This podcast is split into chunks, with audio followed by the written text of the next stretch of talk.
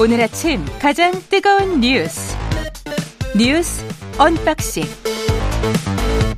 자 뉴스 unboxing 시작합니다. 민동기 기자 김민하 평론가 나와 있습니다. 안녕하십니까? 안녕하십니까? 일본 기시다 총리가 7일, 8일 곧 오네요. 방한한답니다. 네, 1박 2일 일정으로 방한을 하는데요. 일단 대통령실은 실무 방문이라고 설명을 하고 있습니다. 아, 일본 총리의 방한은 2011년 당시 그 노다 요시히코 총리가 서울 방문한 이후에 12년 만에 이루어지는 일본 총리의 양자 방한입니다. 정상회담은 7일 열릴 예정이고요. 일단 핵심 의제는 안보 경제 협력 문제가 될 것으로 보입니다. 특히 북한 핵미사일 위협 대응 방안이라든가 화이트리스트 복원 이후에 경제 협력 등이 논의가 될 것으로 예상이 되고 있는데요. 가장 큰 관심은 기시다 총리가 과거사 문제에 대해서 얼마나 진정성 있는 사과를 할 것인가 이제 이 여부가 관심인데 관련해서 일본 교도통신이 보도한 내용이 있는데요. 역사 인식을 둘러싼 역대 일본 내각의 자세를 계승한다는 견해를 표명을 할 것이다. 이렇게 보도를 하고 있거든요. 그러니까 이 교도통신 보도에 따르면은 우리 입장에서는 어떤 진전된 입장을 기대하기는 좀 어려울 것으로 전망이 되고 있습니다. 음. 아, 그리고 기시다 총리의 답방이 원래는 G7 정상회의가 끝나고 나서 올해 하반기에나 이루어질 것이다. 이런 관측이 나왔었는데 예상보다 빨리 성사가 된 것은 미국의 입김이 작용했다는 그런 분석도 일부 언론들이 내놓고 있고요. 그리고 이번 정상회담이 원래는 양국 협의를 마친 후 동시 발표하는 게 관례인데 지난달 29일 일본 언론을 통해 일단 먼저 보도가 됐거든요. 관련해서 이제 이 부분에 대해서 우리 기자들이 외교부에 질문을 하니까 외교부 당국자는 뭐 코멘트할 사항이 아니다. 이런 음. 입장을 내놓기도 했습니다. 네. 그러니까 추정하기로 일본이 하고 싶은 얘기, 일본이 얻고 싶은 효과는 한미 정상회담 통해서 어쨌든 이제 확장 억제가 강화되고 뭐 이런 게 있으니까 네. 와서 자기들도 그 얘기 하고 싶다. 그래서 요 토대를 가지고 G7 그리고 거기서 이제 한미일 정상회담 요런 이제 이 과정을 거쳐서 일본도 뭔가 이 동아시아에서 어떤 군사적인 어떤 역할 확대 그리고 한미일 군사협력의 강화 이런 것들을 모색하고 싶다 이게 관심사인 것 같아요 그렇죠. 지금 나오는 얘기는 근데 이제 여기서 우리가 요구하고 싶은 것은 어, 우리가 우리 입장에서 요구하고 싶은 것은 어쨌든 강제동원 배상 판결 문제에 대해서 어, 이 윤석열 정부가 그래도 그 정도로 양보를 해줬으면은 와서 뭔가 이 거기에 대당하는 어떤 액션이 있어야 되는 거 아니냐 이거 아니겠습니까? 지금 말씀하신 대로 거기에 기대하기 좀 어렵다라는 시각도 있지만 또 오늘 보수 언론 일부 보도를 보면은 여러 가지 얘기는 나오는 게 있는 것 같아요. 강제동원 피해자들을 뭐 만나는 것을 검토한다든지 뭐 여러 가지 얘기는 하는데 근데 그것이 실질적으로 지금 일본의 정치적 환경이나 이런 것들이 아마 녹록지 않을 거다라고 생각이 되는 게 그렇죠. 지금 당장 이제 기시다 오미오 총리가 뭐 의지가 있어도 또 정치 일정이 그러니까 항상 정치 일정이 있어요. 지난번에도 이 지방선거 있어가지고 움직이기 어렵다 이 얘기를 많이 했었잖아요. 네. 근데 지금 이제 지방선거와 더불어서 치러진 이제 보궐선거 결과가 기시다 오미오 총리 입장에서는 괜찮다고 생각이 됐기 때문에 중요한 해산을 또 한다고 하고 있습니다. 그럼 총선을 또 해야 되지 않습니까? 네. 그 영향 때문에 아마 전향적으로 나오기 어려울 거다 그렇죠. 이 얘기 나오고 있는데 그렇더라도 그렇더라도 일본 총리가 와서 무슨 얘기를 해줘야죠 사과를 하든지 피해자들에게 뭐 교감을 하든지 설득에 나서든지 뭘 해야지 그냥 이번에도 자기들 관심사만 가지고 이렇게 가면 별로 양국의 모두에게 좋을 일은 없는 것이다 저는 그렇게 생각합니다. 예. 그리고 윤석열 대통령이 기자들과 오찬 간담회를 가졌고요 자화자찬 1주년은 없다. 윤석열 대통령이 이야기한 거죠. 그러니까 어제 용산 대통령실 청사 앞에 야외 정원이 있거든요. 여기서 출입 기자단 오찬 간담회를 가졌는데 이제 여러 현안에 대해서 얘기를 했습니다. 음. 특히 한미 정상회담 결과와 관련해서 중국이 반발을 하고 있는데 이 질문이 나왔거든요. 윤 대통령의 답은 이렇습니다. 북한이 안보리 결의를 위반한 것에 대해서 제재에 전혀 동침을 안 하면서 우리 보고 어떻게 하라는 얘기이냐. 우리는 선택의 여지가 없다 이렇게 얘기를 했습니다. 그러니까 중국 정부가 유엔의 대북 제재에 적극적이지 않다는 부정적 인식을 내보인 것으로 일단 언론들이 해석을 하고 있고요. 예. 그리고 한중 간 긴장 고조로 양국 경제 교류 경색 우려가 나오는 데 대해서도 중국이 우리한테 적대 행위만 하지 않으면 서로 계약을 정확히 지키고 예측 가능하게 하고 상호 존중하면 중국하고 얼마든지 경제 문제를 풀어나갈 수 있다. 이렇게 얘기를 했습니다. 어제 이제 그 기자들이 어 흔히 말하는 약식 기자회견이 중단이 되지 않았습니까? 지난해 11월 이후에. 그래서 뭐 이 문제도 좀 얘기가 됐는데 윤 대통령은 취임 1도를 한도를 맞아서 기자회견이라든가 기자 간담회를 할 가능성은 일단 열어뒀습니다. 자화자치 방금 말씀하신 것처럼 자화자찬식 뭐 기자 취임 1주년 회견이라든가 이런 건 하지 않겠지만 어 뭐 간담회가 좋을지 아니면 기자회견이 좋을지 김은혜 홍보수석이 시키는 대로 하겠다 이렇게 얘기를 했습니다.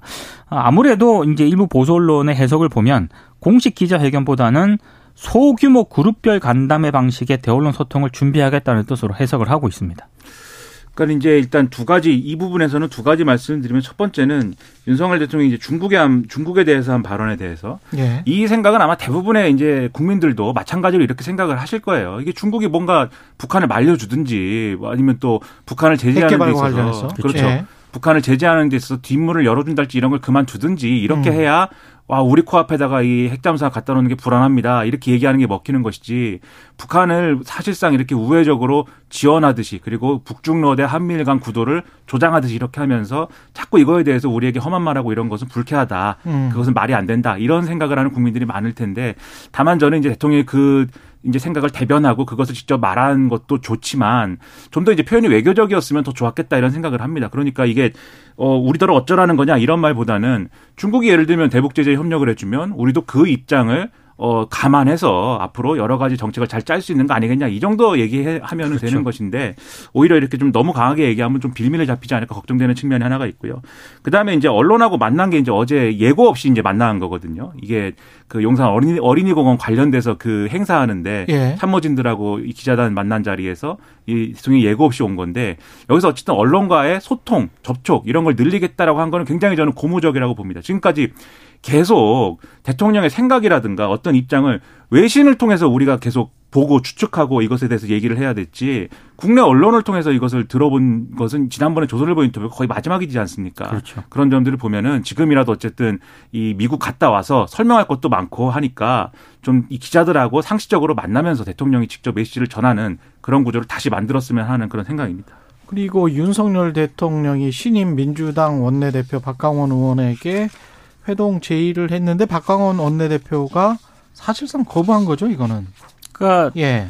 이재명 대표를 먼저 만나라. 뭐 이렇게 음. 이제 입장을 전했는데요. 예. 사실 어제 이제 박광원 민주당 원내대표 취임 인, 축하 인사차 아, 대통령실의 이진복 그 정무수석이 방문을 했습니다. 그러니까 이 자리에서 이진복 수석이 윤석열 대통령이 여야 원내대표 간 회동을 추진할 의향이 있다 이런 뜻을 전달을 했는데 박광원 원내대표는 대통령이 이재명 대표를 만나는 것이 먼저다. 그러니까 말씀하신 것처럼 사실상 거절을 한 것으로 일단 보이고요.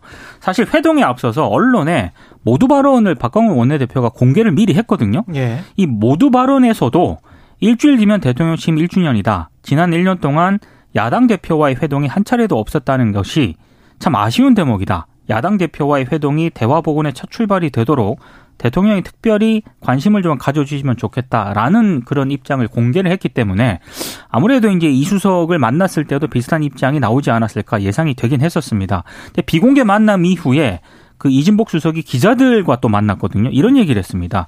정부 초창기 때 윤 대통령이 민주당 원내대표와 당대표를 만나는 시도를 한번 했는데 그때는 안 됐다. 그때 이후로 사실 좀 경직이 된 것 같다 이런 얘기를 했습니다. 정부 초창기 때면 그때는 이재명 대표가 아니었던 시기인 것 같네요.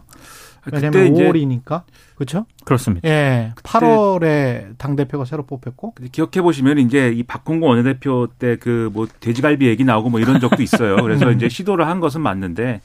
근데 뭐 그때 안 됐다고 지금도 하지 말아야 되고 뭐 이런 거 아니지 않습니까? 예. 그리고 저는 대통령실 얘기가 좀 이상하다고 생각하는 게 저는 원내대표들이 뽑힌 김에 만날 거니까 그 만난 자리에서 대표들까지 포함해서 여야 지도부하고 대통령이 만나는 자리를 한번 논의를 해보자. 그런 얘기였으면 어. 그 얘기가 잘 됐을 거라고 보는데 그게 아니고 원내대표들한테 대통령 원내대표들하고 대통령이 만나겠다라는 얘기가 된 거잖아요. 지금 정무성 얘기대로 하면. 근데 그런 거는 사실 이 상식적이지 않죠. 그렇죠. 대표가 있는데 대표가 없는 상태도 아니고 각 당의 대표가 지금 있는 것이고 그 대표들까지 포함해서 원내대표, 대표, 지도부 포함 대통령이 만나는 자리인 과거에 있었지만 원내대표만 따로 만나는 건 일반적이지 않은데 그것을 제안하니까 당연히 민주당은 그렇게 그렇게 하겠습니다라고 얘기하기 어려운 것이고 예. 그럼 이번에도 아 민주당이 거부했군요. 이 얘기가 남는 거니까 예. 이거는 사실 이 야당을 만나기 싫은 어떤 그 대통령실의 기류가 반영된 거 아닌가라는 생각이 들고요. 그런 야당이에요? 아니면 특정한 인물 이재명 대표를 만나기 싫은 건가요? 그러니까 그게 이제 원내대표는 만나겠다라는 네. 얘기처럼 비춰지면은 이재명 대표가 싫다가 되니까 음. 그게 좀 더 이상한 얘기가 되는데 근데 저는 어, 만날 생각이 별로 없다라는 그런 생각을 또 어디서 좀 느꼈냐면 여당 지도부하고 어제 또 만찬을 하지 않았습니까? 근데 그렇죠. 만약에 야당 지도부도 제안을 했지만 혹시 된다고 할지 모르니까 이 일정은 좀 일단 뒤로 밀어넣자 뭐 이런 분위기였으면 예. 아 야당을 만날 준비도 하는구나라고 생각했을 텐데 그렇지 않았거든요 어제 예. 미리 다 여당 지도부 밤에 만난다라는 것은 이미 확정이 돼 있었기 때문에 여당 지도부만 따로 만나고 그다음에 또 오부 요인 따로 만나고 그다음에 야당 지도부만 따로 만날 건 아니지 않습니까? 그 애초에 야당 지도부를 만나는 것은 가능성이 없다고 생각하고 그렇게 갔구나 저는 저 같은 사람들이 그렇게 보는 그, 거죠. 사실 아. 국회에서 여야 그 지도부를 모아가지고요 박미 뭐 순방 그 회동 결과를 설명하는 그게 가장 자연, 자연스러운 방식일 수도 있는데 하죠. 예. 그 부분에 대해서도 어제 뭐 대통령이 특별히 언급을 하지 않았다라고 합니다. 예. 뭐 각 당이 비대위 세울 때까지 좀 기다리려나요? 그래서 또 비대위를 세우는 건지 안 세우는 건지도 뭐 아직은 뭐 알 수 없는 노릇이니까요. 예. 뭐. 이왕 이렇게 된 거. 예, 비대위까지 한번 기다려보겠다. 그런 비대위 이런 얘기도 예. 여의도 소문은 무성한데 예. 모르겠습니다. 어떻게 되는 것인지. 예, 그런 생각일 수도 있고요. 뭐 여러 가지 속으로는 뭐 여러 가지 생각들을 다 하고 있겠죠. 태영호 공천 관련 공천 녹, 녹취록인데 이걸 무슨 공천 녹취록이라고 해야 되나요? 태, 일단 녹, 태영호 녹취록이라고 합시다. 네. 네. 그 후속이 계속 이어지고 있는데요. 음. 대통령실과 국민의힘 지도부는 일단 어, 태용호 최고위원이 사실이 아닌 내용을 지어내 말한 것이다 라고 이제 이런 입장을 밝히면서 음. 사태 조기 수습을 좀 시도를 하고는 있습니다. 근데 국민의힘 내부에서도 이른바 비윤계가 있지 않습니까? 이 비윤계는 이진복 수석의 거취를 거론을 하면서 검경 수사가 필요하다는 그런 목소리까지 나오고 있고요. 아, 그리고 일부 언론들은 이 수석이 과연 말 이게 사실이라면 과연 비슷한 취지의 말을 다른 여당 인사들에게 또 하지 않았겠느냐 뭐 이런 좀 의혹도 좀 제기를 하고 있는 그런 상황입니다. 특히 어제 같은 경우에는 녹음 파일 공개된 경위를 두고도 좀 논란이 되고 있는데요. 당윤리위원회가 징계 절차 개시를 발표하고 8시간 뒤에 이 녹취가 보도가 됐는데 오늘 제가 언론을 쭉 보면서 국민의힘 관계자가 조선일보와 인터뷰를 했던데 이 관계자 멘트가 좀 재밌습니다. 원래는 그 의원실을 나간 보좌진이 유출한 것이다라는 말도 있는데 그랬었죠? 예. 그런 얘기가 한참 돌았었죠. 그런데 현직 보좌진이나 태영호 최고위원 본인이 유출했을 가능성도 배제할 수 없다. 아, 이 관계자 멘트는 태 최고위원의 각종 발언이 대통령실과 코드를 맞추다가 벌어진 일이라는 인상만 주더라도 윤리위 징계 수위를 낮추는데 도움이 될 수 있기 때문이다. 이렇게 얘기를 하고 있거든요. 내 뒤에는 대통령실이 있어. 뭐 어, 이 관계자의 말을 어느 정도 신뢰할 수 있을지는 모르겠습니다만 또 조선일보가 구, 굳이 이 관계자 말을 또 기사화한 걸로 봤을 때는 이런 기류도 어느 정도 있지 않을까 생각이 됩니다. 그러니까 여의도 소문이라는 게 뭐 이런 식으로 이제 막 살이 붙여지고 커져가는 것이죠. 태영호 의원이 본인이 술을 쓴 것이다. 그럼 상당히 이제 어, 이 장르가 이제 어떤 여의도 정치에서 이제 스릴러 비슷하게 가는 거 아니겠습니까? 영화 시나리오처럼. 그렇죠. 뭐. 그리고 이분이 또 외교관 출신이고 북한에서 망명을 했잖아요. 그렇죠. 예, 이중 스파이 뭐 이런 것도 생각이 나고 네, 재밌습니다. 이제 저는 이제 그렇게까지 그게 될까 네. 이런 의심도 들고. 어. 근데 이제 오늘 신문에 재밌는 얘기가 많이 있어요. 그러니까 태영호 의원 입장에서는 강남갑에 공천을 받으면은 이제 당선이 쉽지만 어제도 말씀드렸지만 공천을 못 받으면은 어려워지는 거 아니냐. 그리고 당내에서는 이제 이전에도 쪽 이야기를 한다면 그렇죠. 네. 이전에 이제 예를 들면은 대통령실에서 주도하는 뭔가 공천 물갈이 이런 것들이 필요한데 그렇게 되려면은 이제 보통 쉬운 데다가 이제 당선되기 쉬운 데다가 이제 좀 새로운 인물들을 뭐 쉽게 말하면 낙하산으로 내려 그렇죠. 보내니까 그런 대상이 되는 곳 중 하나가 이 강남 갑이라든가 이런 지역구 아니냐. 그렇다면 거기가 지역구인 태영호 의원 같은 경우에는 공천받기 어려우면 뭐 접경 지역에 아무래도 북한 출신이라는 상징성이 있으니까 파주나 이런 데 나가는 게 어떻겠느냐라는 얘기도 있다. 요게 신문에 써 있더라고요. 근데 그건 태영호 의원 입장에서는 사실 어, 좀 가혹한 얘기죠. 그러니까 그렇죠. 이런 여러 가지 사정들 때문에 이런 얘기가 나온 거 아니냐 이런 추정인들이 나오는 건데 사실 국민들 입장에서는 이런 복잡한 얘기 뭐 이런 거 정치인들 사정이고